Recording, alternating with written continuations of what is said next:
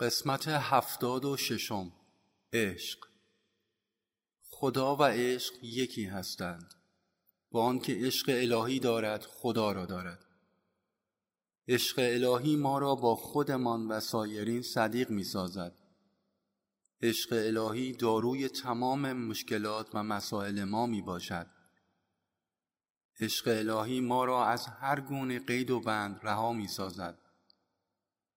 عشق الهی موجب می شود که گفتار، اندیشه و کردار ما درست و خوب باشد. عشق الهی موجب می شود که با تمام عالم احساس وحدت و یگانگی بنماییم. عشق الهی دلهای ما را پاک و هستی ما را نورانی می سازد.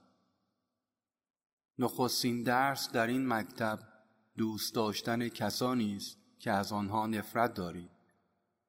هرچه بیشتر دیگران را به شفقت و محبت یاد کنید، خود را بیشتر فراموش می‌کنید.